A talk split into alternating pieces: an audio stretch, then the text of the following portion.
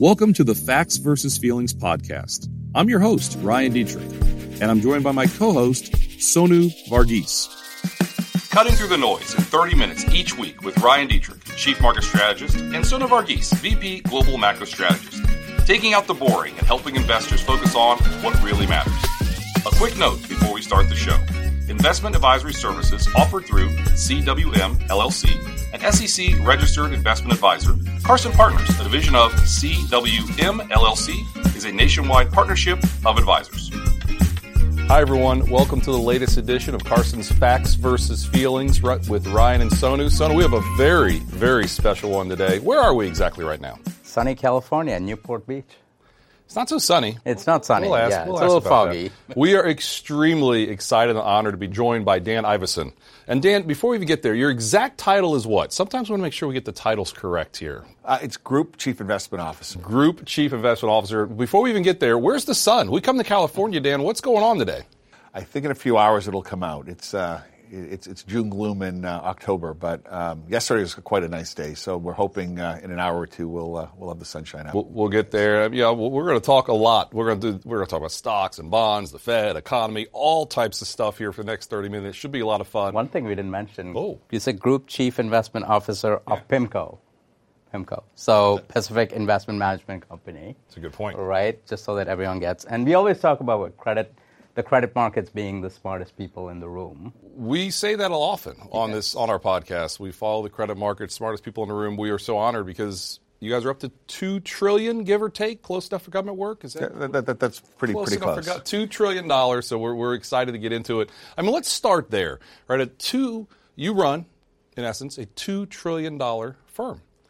What are some major takeaways from that, and what do you? What is your day-to-day exactly, just so people kind of learn a little bit more about you that might not know so much? Sure. So to be clear, I, I oversee the investment process um, here um, in the portfolio management team. Um, I have a great colleague, Manny Roman, uh, who joined the firm several years ago, uh, that oversees the business element. So you know we have a strong partnership. Um, also, you know, I guess I'm approaching uh, the ten-year anniversary of me taking over the oversight of the portfolio management group. Um, also have a great team of other chief investment officers at the firm, some of which um, have been long, here longer than myself. Uh, Mark Kiesel, for example, uh, who oversees our credit area, has been at the firm, I think, twenty-eight years now. So uh, a great team, and uh, we, we take a team-oriented approach to not only managing the firm but managing portfolios as well.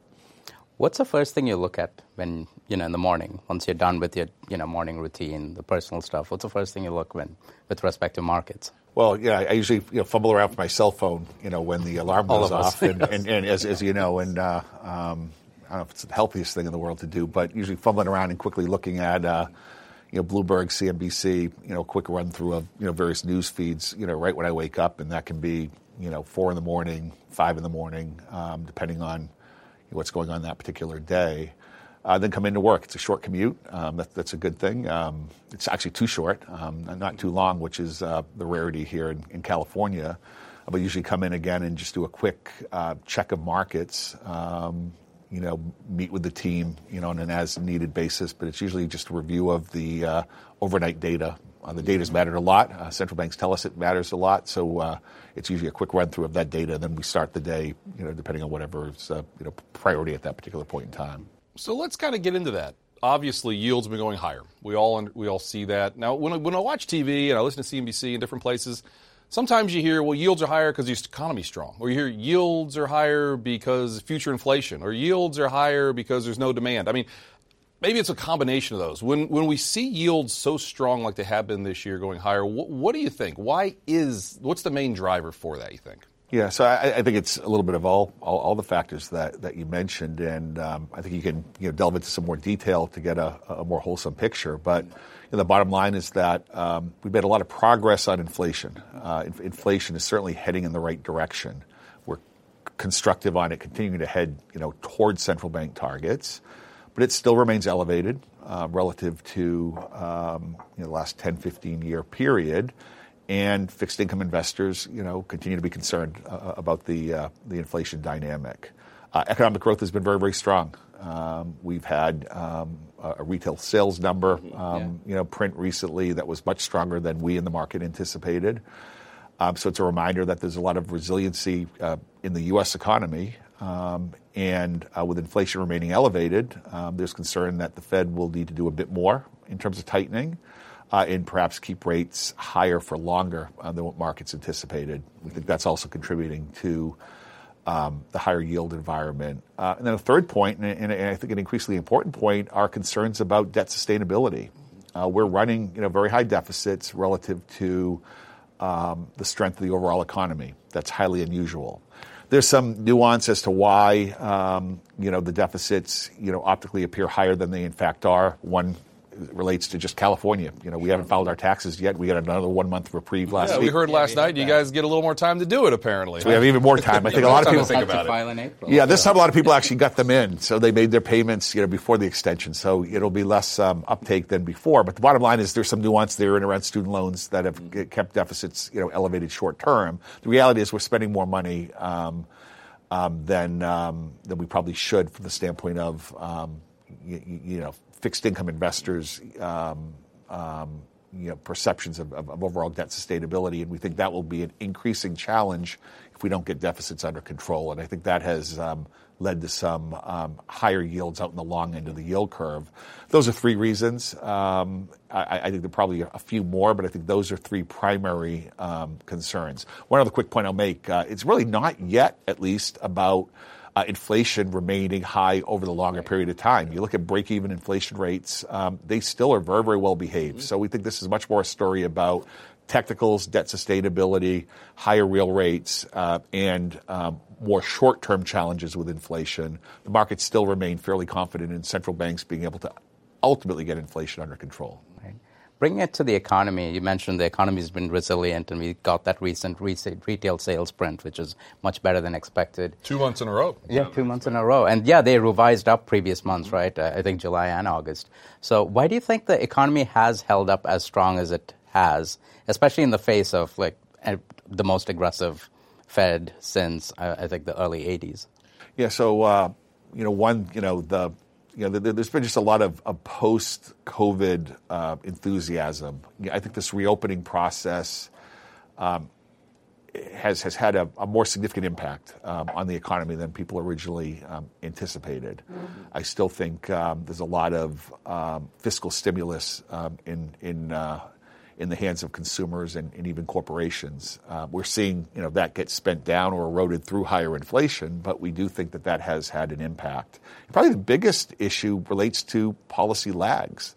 We always know uh, monetary policy happens with um, long and variable lags. Long and variable lags. And, and I think that they're longer and perhaps even more variable this time. Um, and the simple reason for that, as we all know, is that this has been a real short cycle. You had a COVID pandemic shock. Rates go essentially to zero, and huge segments of the economy being able to lock in incredibly low rates, uh, whether you're talking about thirty-year fixed-rate mortgages or uh, investment-grade or high-yield-rated corporations being able to lock in these low yields. So thus far, despite the fact that interest rates have gone higher, uh, particularly in the front end of the curve, it hasn't had the same, you know, type of impact. We have very few adjustable-rate mortgages, at least in this country, relative to history.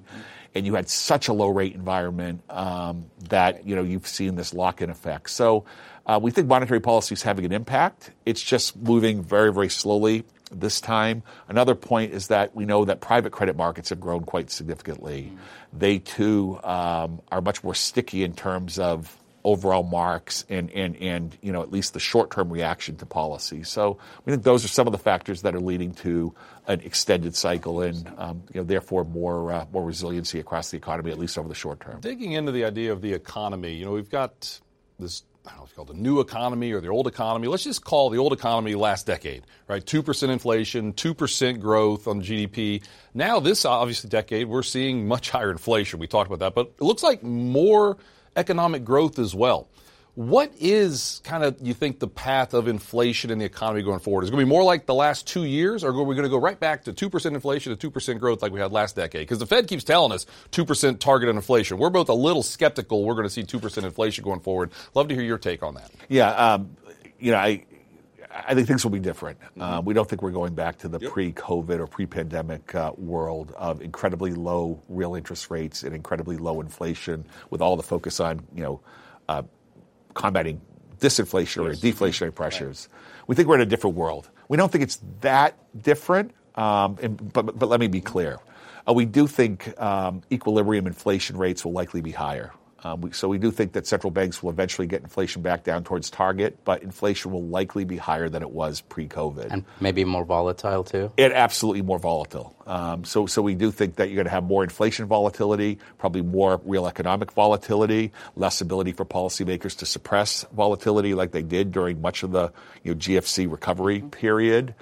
And you also probably have higher equilibrium real rates. Uh, I don't want to put the audience to sleep today, so we're not going to get into our star discussions for too long, at least. Um, but I, but we do think there's some reasons why real rates will be higher. Higher global debt levels, the more need for physical investment to deal with climate, uh, as an example, regulatory impact on how capital is allocated across these sectors, um, reshoring, um, geopolitical risk, outright war um, is going to lead to Um, less efficient flow of capital around the globe. All of these factors, including even demographics, will likely put some pressure on real um, yields over the long run. So if it was pre-pandemic, you could think about neutral real rates, you know, somewhere you know, on the front end of the curve near zero. Perhaps they're you know, fifty basis points higher or half a percent higher, maybe even you know, one percent higher uh, in the extreme. That would be quite significant.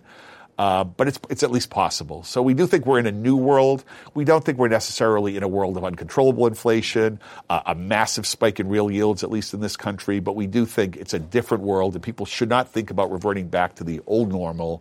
I do think we're in some semblance of a of a, of a new secular type uh, environment. So we're being joined by Dan Ivascyn, the group C I O at PIMCO. This is the latest Facts versus Feelings with Ryan and Sonu. Sonu, go ahead. Just wanted to remind people yeah. how important this is and so awesome this is. You're taking some time with us today. Speaking of that, like you talk real yields, and so real yields, just for everyone listening, is you know your nominal, your the usual interest rates you see minus inflation expectations, right?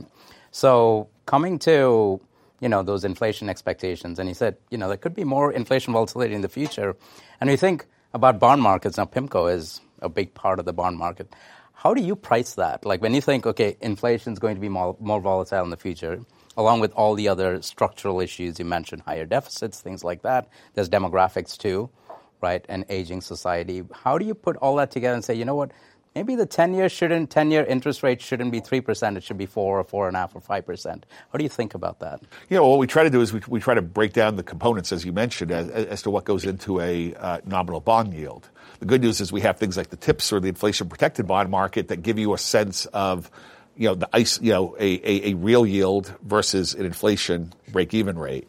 Now you have to adjust for liquidity and all, but um, we, we do try to think about, you know, the key pieces that add up to the ultimate nominal yield. So real rates, as an example, um, we think that they're likely going to be higher this cycle, you know, on the order of a half a percent or so in our in our base case thinking. So, you know, instead of a zero real yield world, we think we may be in a half a percent real yield world. Um, then we add a term premium um, to that. Um, we do think that there'll be some normalization in um, the yield curve relative to what we grew to expect Uh, pre-pandemic. Um, some of that just related to higher global debt levels. So we'll look at a term premium, let's just say, you know, a, a one percent term premium if we're looking to come up with a fair, you know, ten-year type yield. And just for everyone, term premium is, you know, you have the choice of investing in, say, a ten-year bond or, you know, taking one-year bonds and then doing up, you know, doing it year after year after year. And because you're going long-term with the ten-year, there's more uncertainty.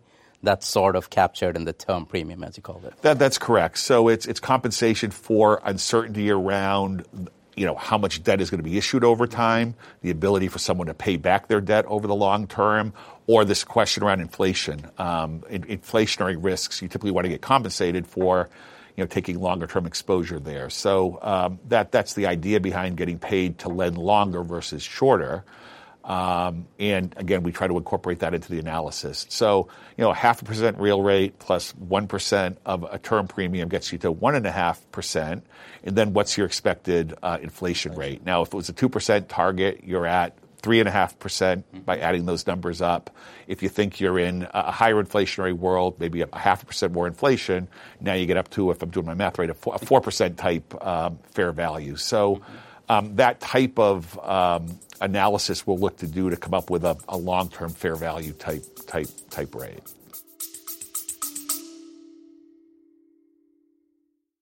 Want to know more about the impact the twenty twenty-four election may have on the markets and the economy?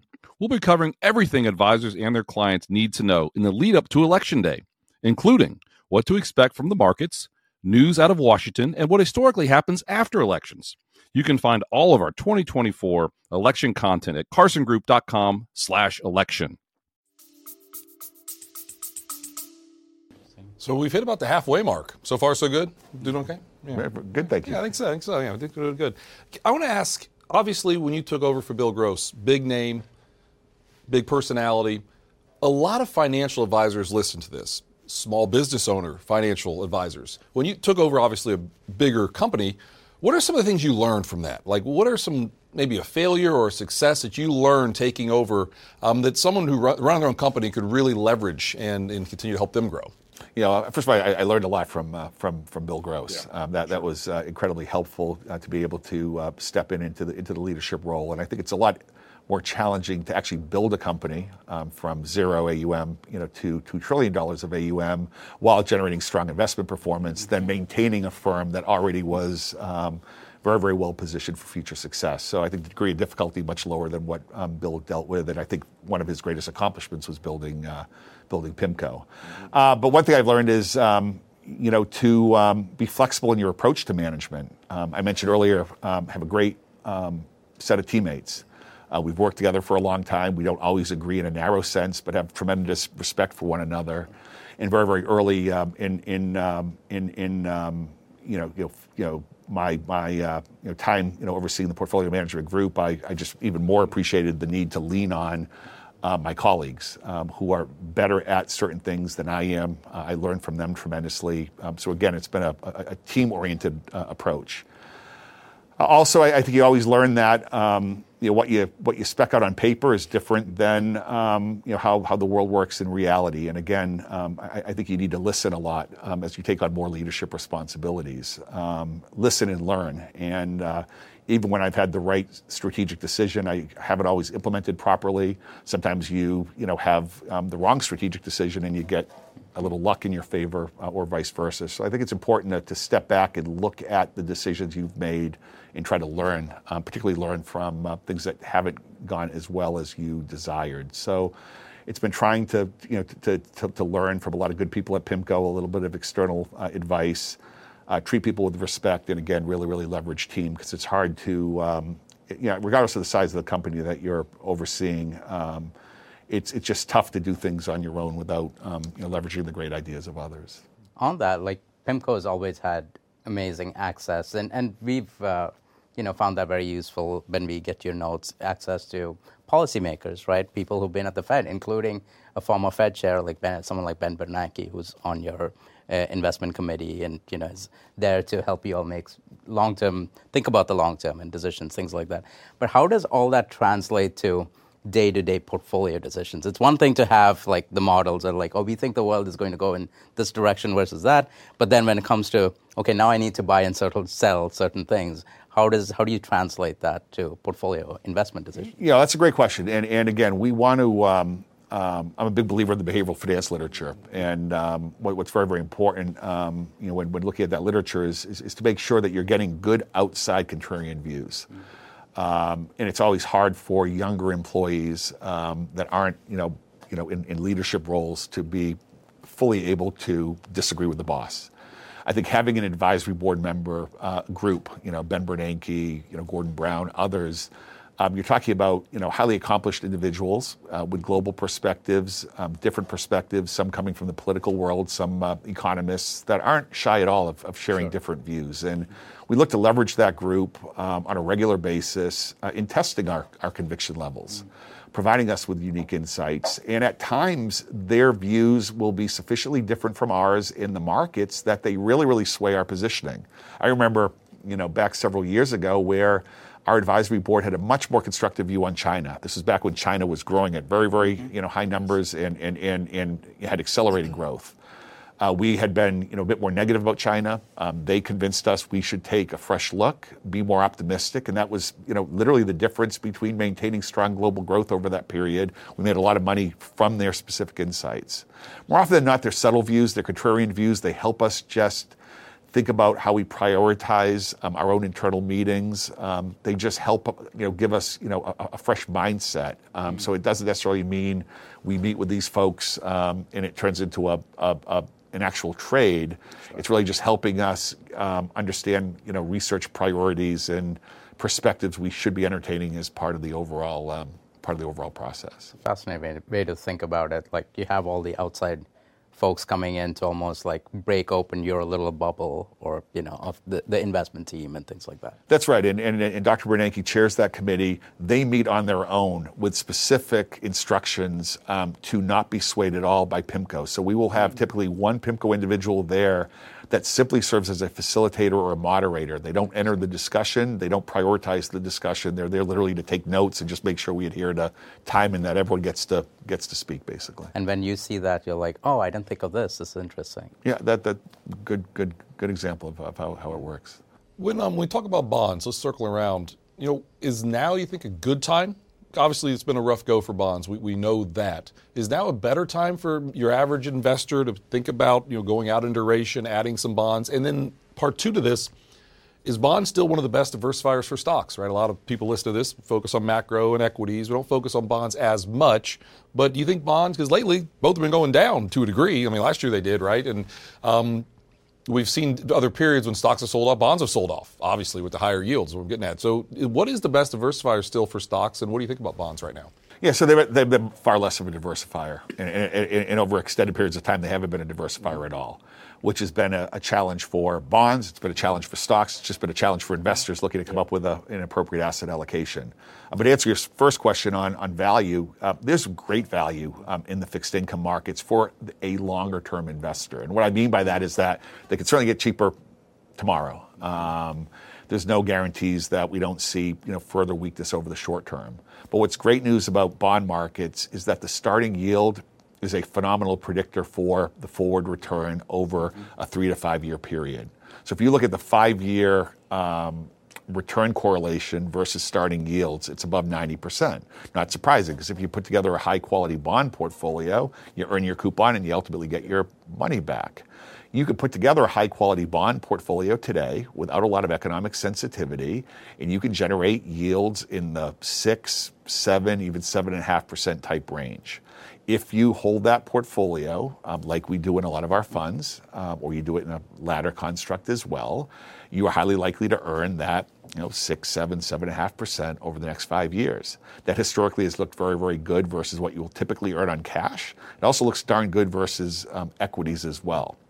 You compare fixed income to equity valuations today; they look quite attractive, um, you know, under under you know popular valuation frameworks. And, you know, back to this correlation piece, locally um, or, you know, over shorter periods of time, bonds have not provided insurance benefits. But you only have to go back to earlier this year when the S V B crisis hit right. the markets.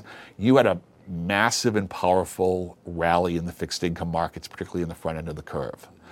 As inflation um, gets more under control and heads towards central bank targets, and if you see even some modest economic weakness, we do think on a go-forward basis, correlations could improve, meaning that fixed income begins to help reduce volatility in a portfolio. That's sort of icing on the cake. Sure. Even if it didn't, there's reasons why you want to enter the fixed income market. Still get the yield. To lock in those higher yields.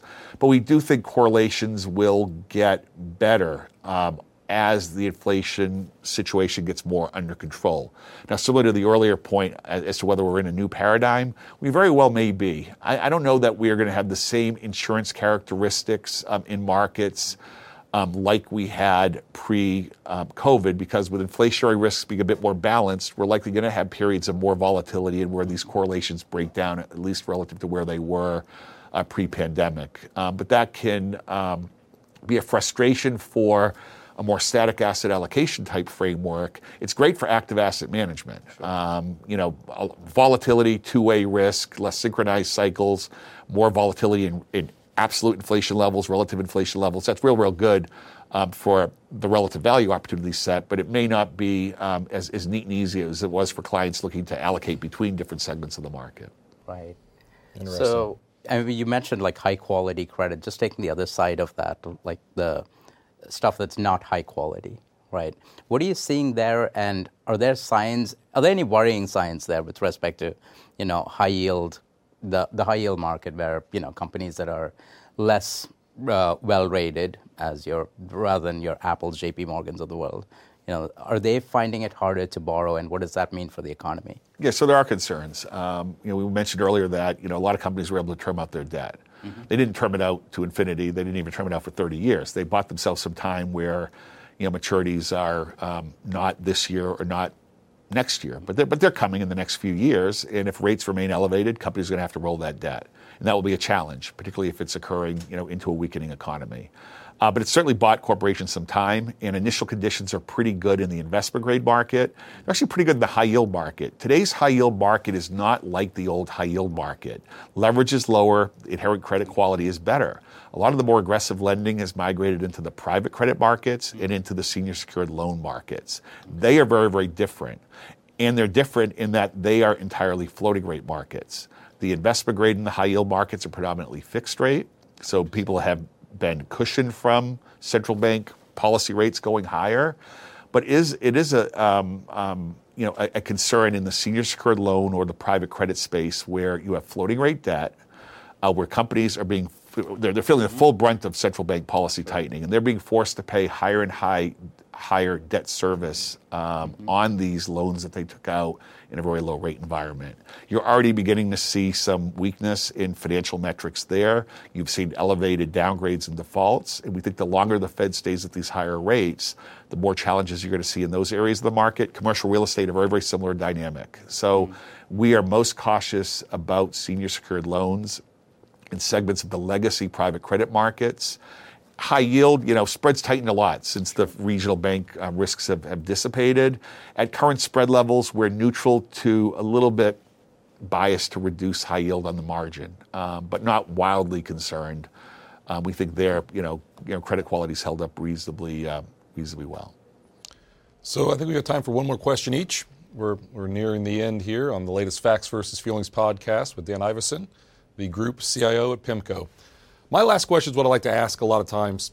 You mentioned Bill Gross already, but maybe let's go somewhere else. Who's a mentor or two of yours over the years, and what have you learned from them? Well, you know, professionally, um, it's um, Scott Simon, who um, used to run our, our mortgage desk here here at PIMCO. I, um, I've been here twenty-five years, just hit my twenty-fifth anniversary. Congrats. Um, Congratulations. Thank you very much. Yeah, the company's fifty-two years old, I believe, right? The company's, right yeah, a lot, lot longer so than, than, than You've been here half the time, though. That's pretty good. It's been around a while, but I think we're actually um, been around a little, little, little, little longer than that. But I, when I when I started, though, I, um, like a lot of, you know, M B As, you know, joining a, a, a you know, a, a, a firm with a, you know, a, a demanding culture, it, it, it was rough. Um, I had learned a lot in school, but, um, you know, as, as we know, you know, actually trading markets is a little bit different than uh, than, than what you learn in, in the textbooks. Um, so I was struggling a little bit. And Scott Simon, you know, came in. He had, uh, you know, been very, very well-regarded researcher and trader in the agency mortgage market on the street. And he um, he he gave me a lifeline, um, not only, you know, you know, pulling me back, you know, into the fold here at PIMCO, but also just really allowing me to grow within the organization, uh, supporting me early on in my career. Um, there's other people um, on the sell side, uh, a gentleman named Jonathan Pierce, um, who's been uh, still still working um, you know, in the business. That was always helpful um, to me as well. So professionally, you always need a, a lot of luck sure. and great mentorship. Those are two examples. On the personal front, um, my, my parents um, were phenomenal. Um, I grew up in a small town. Um, you know, um, not not um, not not a place where, you know, a, a lot of people get out of the community and, and, and move into a um, in, into this, you know, sector of of um, or, or this particular industry. Just had a lot of support early on um, in my lifetime. Uh, value of education, uh, providing uh, the ability to get the education required to do this type of thing. Um, Can I ask where you grew up? I grew up in uh, Oxford, Massachusetts, um, okay. a, a small town outside of Worcester, Mass. Um, Not, the opposite end of the country. Yeah, uh, yeah, and I'd actually like to head back that way at some point. So you're but, still a uh, Patriots fan?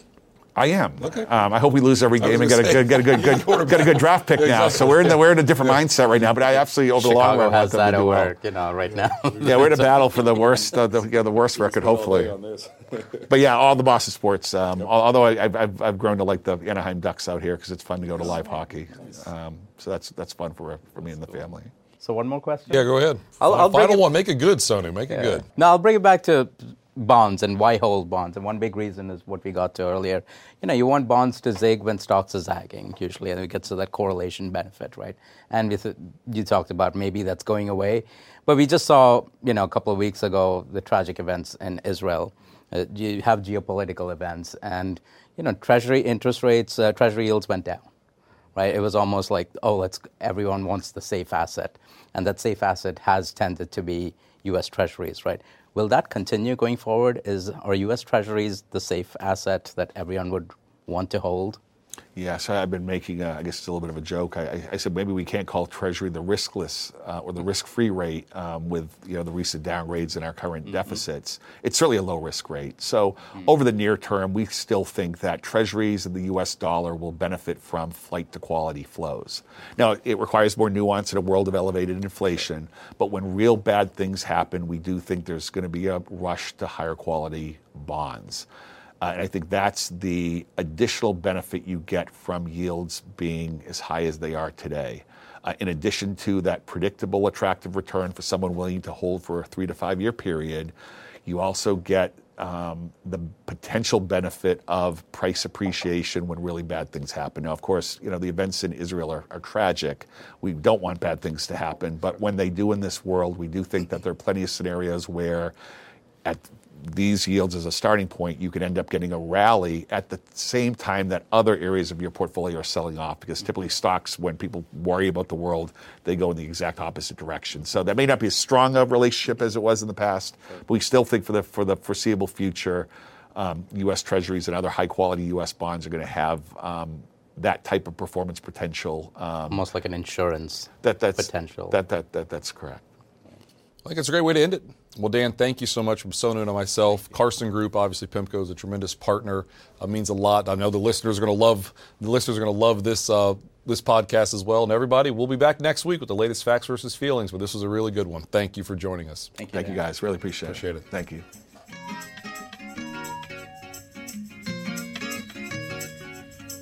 Information provided on Facts versus Feelings with Sonu Varghese and Ryan Dietrich are for general information only and are not intended to provide specific advice or recommendations for any individual. The statements and opinions of show guests may not be reflective of C W M L L C or its affiliates. Past performance is no guarantee of future results. All indices are unmanaged and may not be invested in directly. Investing involves risk, including possible loss of principal. No strategy assures success or protects against loss. To determine what may be appropriate for you, consult with your attorney, accountant, financial or tax advisor prior to investing. Guests on Facts versus Feelings are not affiliated with C W M L L C.